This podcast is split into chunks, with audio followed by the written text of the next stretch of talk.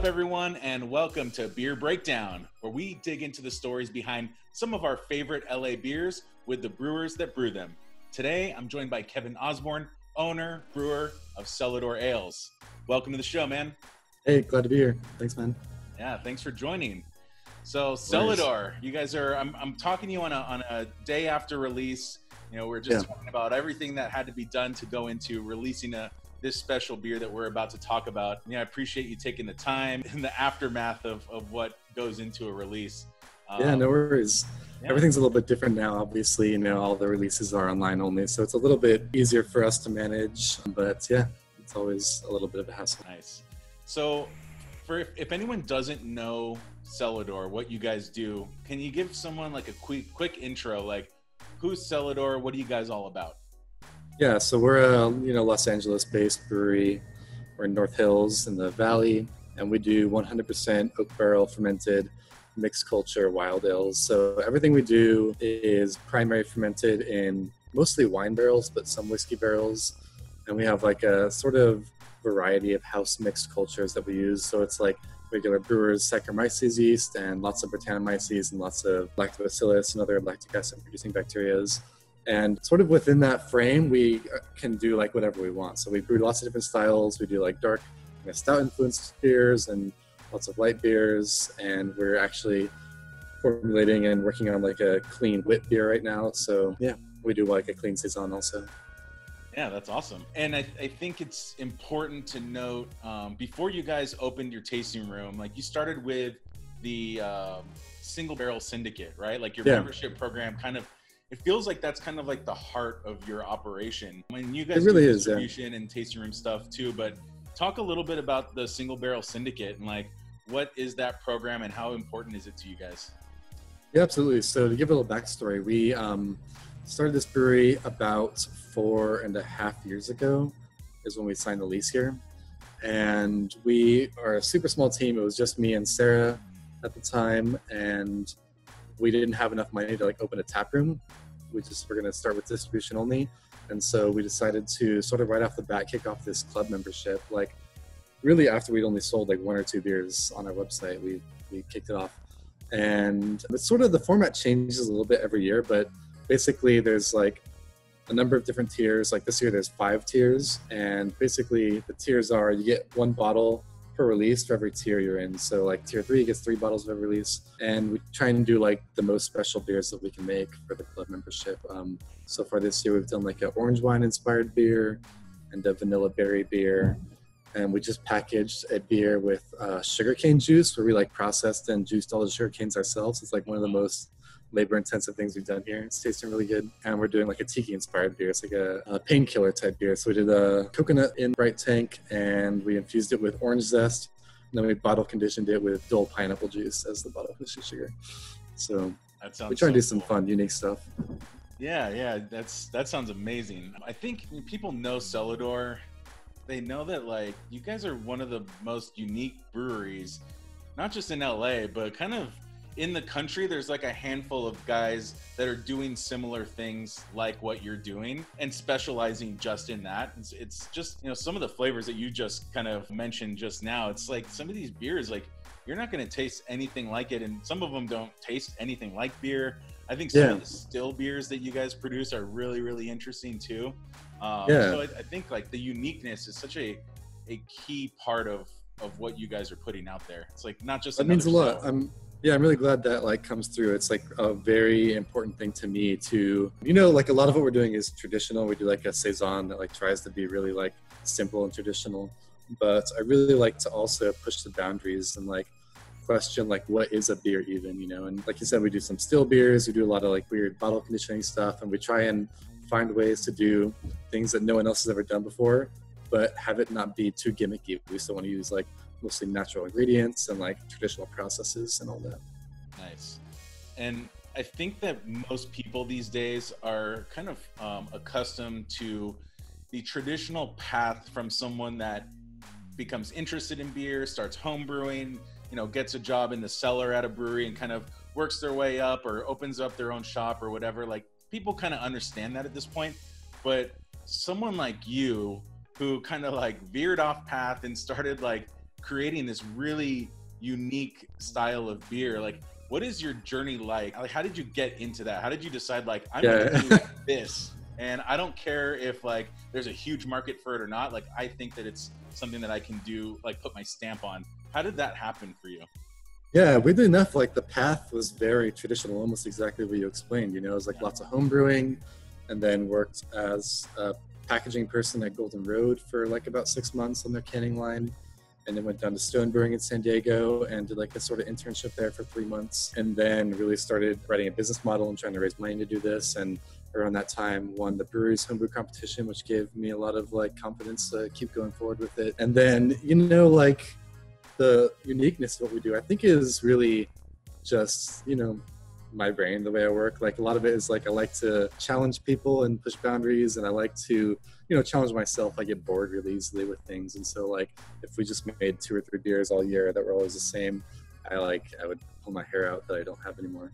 Um, it's like it's it's like hard to keep my attention on things. Yeah, it's it's interesting, and I'm just like kind of picturing like the homebrew process of like doing like did you have a barrel like in your garage or something like were you Yeah. doing barrel stuff in the homebrew stage I did have one barrel, it was like a 15 gallon whiskey barrel that was gifted to us by like a local liquor shop that we were close with. But mostly it was like carboys, but like basically the exact same process. We were doing mixed culture, some of the same mixed cultures that we use now, we've been keeping Oh. around, uh, but just in carboys. And you know, we I sort of came up like read a lot of books about sour beer making, and it's like sour beer making is the wild west. Like everyone has their own process for doing things. Everyone's a little bit different, and so sort of gathered as much information as I can, and we came up with like a, a strategy and a process that we liked a lot, which was really mostly drawn from like other American brewers. Mostly not the processes that you see at like Belgian Lambic brewers. It was really more inspired by like Jester King and Jolly Pumpkin and those type of places, which is like a relatively quicker turnaround sour, like six months as opposed to like one to three years. And yeah, I'll sort of like put that all together as a home brewer and sort of stick with that process today still. there's a certain percentage probably a somewhat large percentage of mainstream beer drinkers that aren't introduced you know aren't really into sour beer and if you Yeah. say hey this beer is like really tart and sour they're it's not appetizing to them what is your strategy for like indoctrinating someone that isn't familiar with this style of beer into kind of developing that palate is there like a do you introduce them with something that's a little less tart and kind of work their way up? Or do you blast them with with big tartness right off the bat? Like Yeah, yeah. I'm, i assume that you've gone through this process many many times with people. Like what is Yeah. the way to do it? It's hard to convince people without like having them actually try the product you know? Like if you just meet someone on the street like then you're never going to get across like the flavors and like the concept of what it is. But we do get i used to work the tasting room a lot here and we do get a surprising amount of people who just like wander in off the street because they're local or just googled brewery and came in and had never had a sour beer before and so i think like my strategy was always to sort of like hey like don't buy anything yet. Let me just put a couple, like as many as I can, tasters in front of you, like just like half an ounce or something of five or six different beers that sort of like range the spectrum of like the lowest, like some mild fruity stuff, to some more tart or experimental stuff, and just like see what works for them. Or if nothing works, say, hey, have the pils that we have on tap. That's fine too. yeah the backup plan it's always good to have that. Our sort of blending style in general has been going towards less acidic, like as much as possible. We want to make stuff that's like more easy to drink and that like people can feel comfortable like drinking by themselves like any night of the week. That's what we really want, and that's like what our palates have sort of um, evolved into is wanting stuff that's like a little more balanced and not super sour. Yeah, I think that's kind of like the main theme of the conversations that I've had in this in this series that we're doing where balance just becomes, you know, it's just kind of the heart of everything no matter Yeah. what style of beer you're trying to make. If it's an IPA Yeah. going over the top with hops or if it's barrel aged stout like not going too over the top on kind of that big boozy character. Yeah, And with balance. Yeah, I think the fruit and the barrel and you know the tartness you get from the bacteria, like there's just there's just balance in all of them, no matter which. Even if Yeah. you're going pretty wacky. Exactly. That's what I was gonna say. Is that balance doesn't mean bland. You know, like you can have triple IPA that's like got a ton of bitterness and like a huge amount of dry hops, but like you know the way you balance is, is with like the alcohol or with you know there's other ways to do it and like with us we think i think a lot about like the mouthfeel of the beer and we do use lots of different grains and like and we do like a certain level of carbonation in our beers to sort of like help balance the acidity and all these other like kind of bold flavors or no carbonation is also a way to balance like certain flavors Yeah, absolutely. So let's start talking about Mas. Yeah. This is what we're drinking today. Um, this beer, you guys just released the third blend of this beer. yeah third beer So, yeah, tell tell us about this beer. What is Mas? Yeah, Mas is like a really special beer to my heart. I don't know, I guess I can go pretty far back in the backstory of it. Please. So, Masumoto Farms is like probably the best producer of peaches as far as like quality and flavor go, like maybe in the world. Like they're renowned, a lot of like really high end chefs use them and they've been written about in lots of different publications. And when I was a home brewer still, I met a guy named Chris Karoga who um, puts on the woodshop beer events like once or twice a year and is a local guy. And he, I'd been to one of his events actually. I went to Woodshop 8 in like 2012 or something. And he, we started being friends on Facebook. He saw that I was brewing some stuff. I had brewed a beer with peaches and reached out to me and was like, hey, I've got these awesome peaches that I can hook up with hook you up with like do you want some and i was like sure i didn't really know what it was at the time but apparently like 10 years ago he had been wanting lost abbey to recreate this beer called yellow bus which is made with peaches. And the pe- it was made with like one peach tree and it had fallen down at the like by that time. And so he like went on this like wild adventure to find like the best peaches in the world. Came across masumoto farms and um, they have like an adoption tree program which we've been doing for the last few years. So you can like go up there and pick a bunch of fruit. And he did that, brought it to Lost Abbey, and they kept going back every year. And it's sort of like grown and grown and grown. And over the last couple of years, he's sourced like tens of thousands of pounds of peaches for different breweries. Wow. And um, we're like sort of partners in it with him. Like a lot of it gets delivered to us, and then he ships it out to other people. And so uh, it's a really, really special farm to us. It's probably like the most important farm relationship we have. And Mas is the name of the farmer. His name is David Masumoto, but he goes by Mas. And so this beer is sort of like a little homage to him. And it's a sort of a collaboration with him also. So like as Chris kept coming back over the years, Mas was like really surprised how much the brewers were into it and also like wanted to contribute to that somehow. And so he came up with this idea to to invent something called like late harvest fruit. Hmm. And so what he did was he pruned more fruit off the tree than he usually would and then left the, the fruit that was on there to ripen longer than you normally would on the tree and so the fruit got like deep, deep red, almost like a dark plum or like a dark red apple or something. Like there's a, some pictures recently on our Instagram of it. If people want to check it out, and it made the flavors just like explode like in the beer. It's almost more has almost more of like a tropical fruit or like apricot type flavor. It's really, really intense. And so I believe I think we're the only brewery that's ever gotten that type of fruit from him too. So it's it's really a special thing between him and us, this beer. That's kind of the heart of this beer. Like, how do you guys use it? Like, what's the the malt base for this? What do you guys do with it? Yeah, this is actually one of our few beers that uses like blending from one particular base. So we brew like maybe 10 different types of beers here and then for most of our stuff it's like blended from different batches and from different bases this beer so far every year has been um, our spelt saison base. So it's a Weyermann like floor malted pilsner and the spelt source changes sometimes but we try and get like locally sourced raw spelt berries for it. And we age that like we normally do in our barrels. For this blend it's usually about eight months in the barrel before we blend it. And we try and also with this particular beer when we add the fruit into the barrel. So what we'll do is like when we come up with a blend, say we're going to use these four barrels, we'll put those barrels into our packaging tank to blend the whole thing together, and then put the beer, put the fruit into the barrel, empty barrels, and then put the beer back on top of the fruit. And normally we do that with like our normal use barrels. With this, we try and put the beer on fruit into fresh wine barrels. Before we open it up, I just want to kind of note the like the artwork on the label. It's such. I mean, you guys have such a the unique beer matches the unique label and artwork that you guys have. It's so just elegant, and I really gravitate towards labels that give you an experience when you look at it that connects you to the beer that's inside. And I think your labels do a really good job with that, especially this one. I know you guys have you guys have the white versions of your labels, and you guys do like a darker version, and they kind of seem like two different styles. Is there is it different artists that do it? Who does this one? Yeah, it's, it's actually a good question. So like the main artist who does who's done the vast majority of like all the watercolor work for us is this girl named Jenna Rainey who I actually grew up with like since middle school.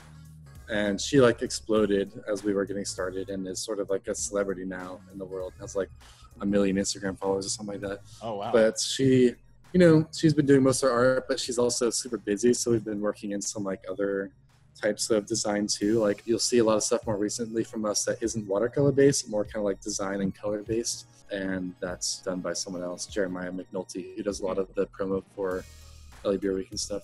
yeah, Um, so we've been trying to mix up our style a little bit and like just mess around with it. And yeah, that's cool. I mean, this it, it's awesome that you're able to kind of continue your work with her for like some of these really special releases. yeah, absolutely. Um, yeah, it's such a beautiful looking.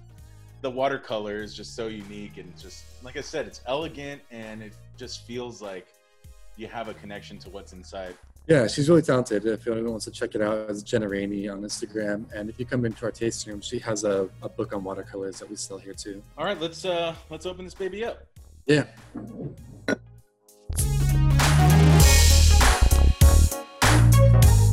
So that's another thing about this particular fruit. The so like when you know when you open up like a peach, like sometimes the very middle around the um, pit has a little bit of like red coloration to it. Yeah. These particular peaches, because of the process that he uses, like the whole entire skin is like dark red. It's just like a deeply deep colored fruit.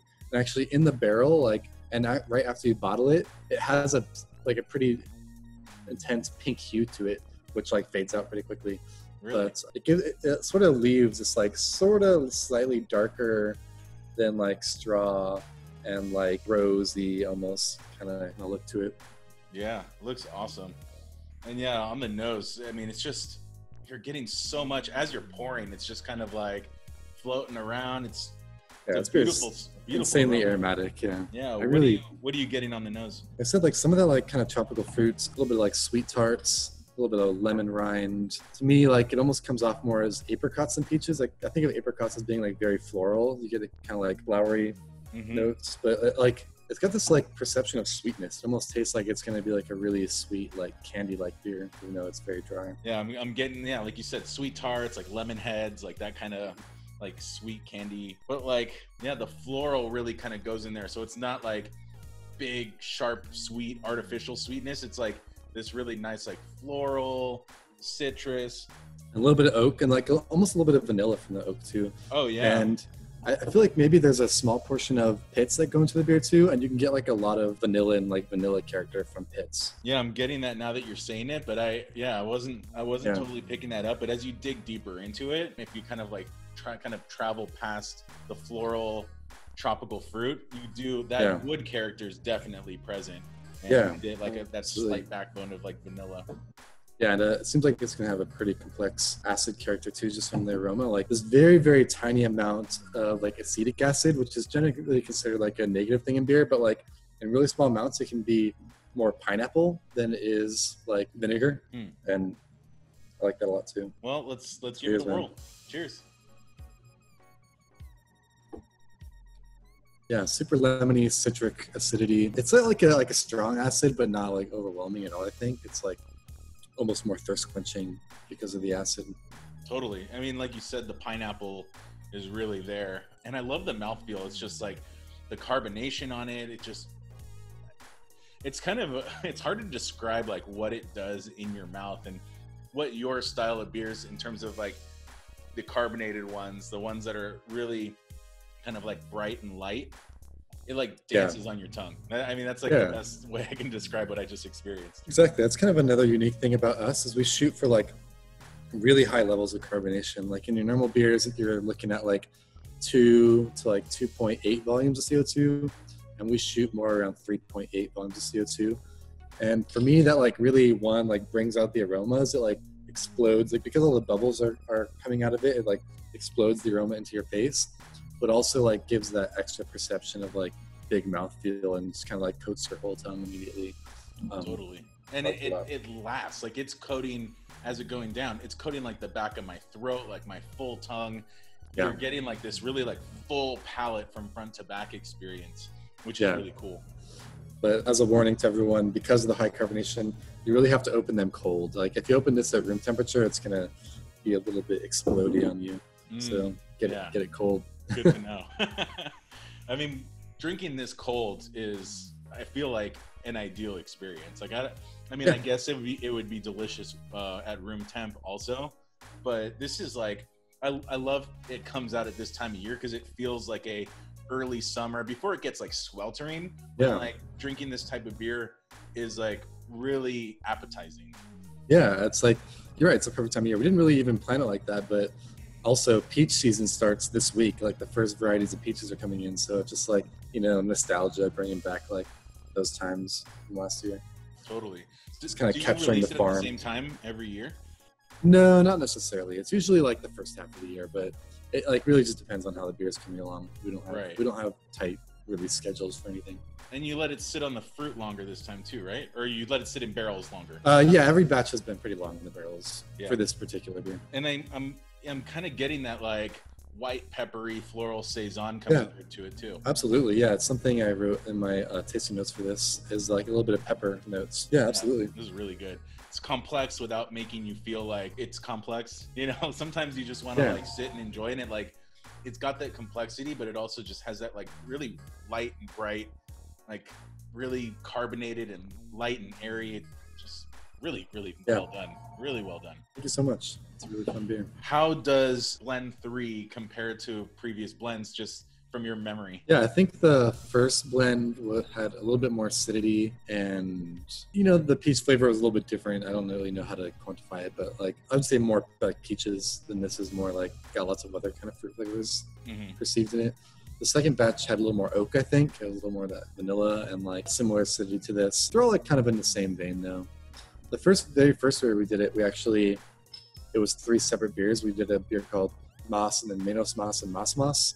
And the other variety varieties were like different in a certain way. Like one of them was also aged on like second use apricots, and one of them aged on second use peaches. It's kind of like a, a weird series. But this the last two years we've done just this one variety, but in, in like three sizes and 375s and 750s and magnums. How do you anticipate it changing over time? Like if I had a bottle of this and I sat on it for like six or 12 months, do you have any idea on like what you'd expect? Or do you kind of, are you of, of the camp like drink it fresh? This is like when it's best. Yeah, I don't think it changes much within within eight months to a year. It should stay same. Actually, I think we most of us here agree that most of our beers tend to get better for the first six months. Like we'll usually release two to three months into bottle conditioning, Mhm. um, where it's like you know perfect, ready to drink. But like next couple months we like it more. We like it even more.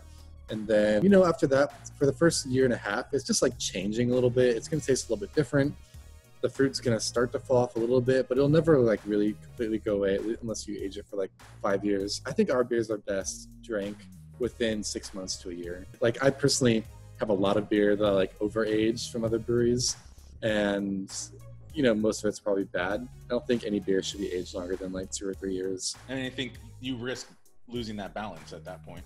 Yeah, absolutely. It's an aged product when it's released. You know, it's been in the mm-hmm. works for a year most of the time, and so it's ready to go.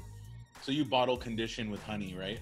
I'd say the majority of our beers are conditioned with honey, and then if they're not, it's because they're either not carbonated or because we did some kind of special experiment. Like the Carrot cane beer that we did is bottle conditioned with the carrot juice, so hmm. there's no honey in there. And there's a couple other beers like that, but yeah, the majority conditioned with orange blossom honey. Is that something that someone should be picking up in like the flavor profile too? Some people do. Some people that have never even known that we do use honey will pick up like a honey character. There, I think it like does a couple things to the beer. It brings out this like kind of perception of sweetness from like the residual flavors of the honey, even after all the sugars are recreated. I Mhm. think that it helps with the mouthfeel a little bit for similar reasons. It helps feel a little bit fuller, and you get kind of like those sweet tarty flavors also, like in the aroma and the flavor. I think a lot of that comes from the honey, but I wouldn't say that you should pick up like anything specifically honey tasting um, unless you have a really really great palate. Right. I, I usually don't pick up honey. Cool. This, I mean, this is amazing. Uh, I uh, I love the fruit and just the whole concept of the beer. And again, when you experience aroma and flavor on this, it's just so unique and such a I think just such a special beer. I think I have at least one of the previous blends, Nice. and I'm so glad that I have another bottle of this that I, I am going to sit on for a few months and kind of see how it goes. Yeah, thanks so much. Yeah, we hope to do it again for every year. Like obviously it's up to Mas because it's a specific type of process that he has to use. I haven't heard like yet this year if they're gonna do it again or not, but I think that they probably will. Because I just talked to him recently and he's I know he's very like proud of having his, his name on a beer label. So hopefully we can That's keep cool. it going for yeah, I, I'd, I'd be proud of this too. This is a really special beer. We're drinking this on the day after release. You know, you have you're selling some bottles out of the tasting room, and it's going into distribution. By the time this comes out, it's going to be a couple weeks later. It's going to be hard to find at that point, right? Yeah, you might have to trade, do a little trade with your friends, or it's possible we'll have some, but unlikely. But yeah, there will be a few shops around LA that'll carry it in small quantities, and we just delivered this week to some Northern California shops that are going to get it also. So if you live in Northern California, take a look out for it. Otherwise, we'll have other similar beers coming out soon. Well, this is a special collaboration with Mas, but you use Masumoto fruit in a lot of your beers throughout the year, right? Yeah, we use, do like six or seven different releases usually every year with their fruit. Cool. So something something to look forward to. Something coming out later this year. Yeah, there'll be one in a couple weeks. anything coming up this year? I mean, we're in the middle of like insane. So whatever plans you had are probably completely Yeah. scrapped. What's what's on your mind in the short term and the long term? Is there anything that like anything that you're excited about, or are we just kind of trying to get through day to day at this point? a little bit of both you know like for the last for the first couple months or the first six weeks of the coronavirus stuff i was pretty like down about what was going on and like pessimistic and we really weren't doing anything at the brewery i wasn't thinking about beers at all but we're getting to the point now where we're starting to package again starting to plan and there's some stuff that i'm pretty excited about next club beers are going to be really great we're going to do a lot of fruit again this year. Fruit beers will be fun. We've been doing wine beers for the last couple of years, and we've got some more of those coming out soon. Those are probably some of my favorite beers. So, Awesome. Yeah, we'll have lots of cool stuff soon. We're not going away. Yeah, good to know. So if you're watching this and you can't get a hold of this bottle, I'm sorry. Wait for next year. Hopefully it comes out again. It's going to be really good. So you want to keep your eyes open for that. But really, any Cellador beers, go to a good bottle shop around LA. I know that you know the, the good ones get these different beers from time to time. So definitely look out for Cellador and that kind of classic watercolor label or some of their Yeah. other labels. There's beer going down to San Diego and in Northern California as well from time to time. So if you're in any of those areas, look out for it. I always recommend a visit to the tasting room in North Hills in the Valley, right off the 405, very convenient to get to, where you can try a lot of beers that don't make it in a bottle or don't make it too long to like hit bottle shops. So always nice to drink beer. I mean, you're sitting in in your barrel room right there, like it's the ta tasting room's attached to it, so it's just like Yeah. feeling close to the beer and experiencing the beer right next to where it sits in barrels. It's just to me, it's a magical feeling. I love doing that. I mean, that's your Yeah, I think it's great so- too. Yeah, it's fun to be like, you know, feel part of it and be in the space where something is, and the the wood and the barrels are beautiful. So Yeah, absolutely. Great. So, guys, look out for Cellador beers. Grab some, drink it, enjoy it. Kevin, thanks so much for joining me. I appreciate cheers. it. man. Thanks so Cheers. much, man. Love you guys.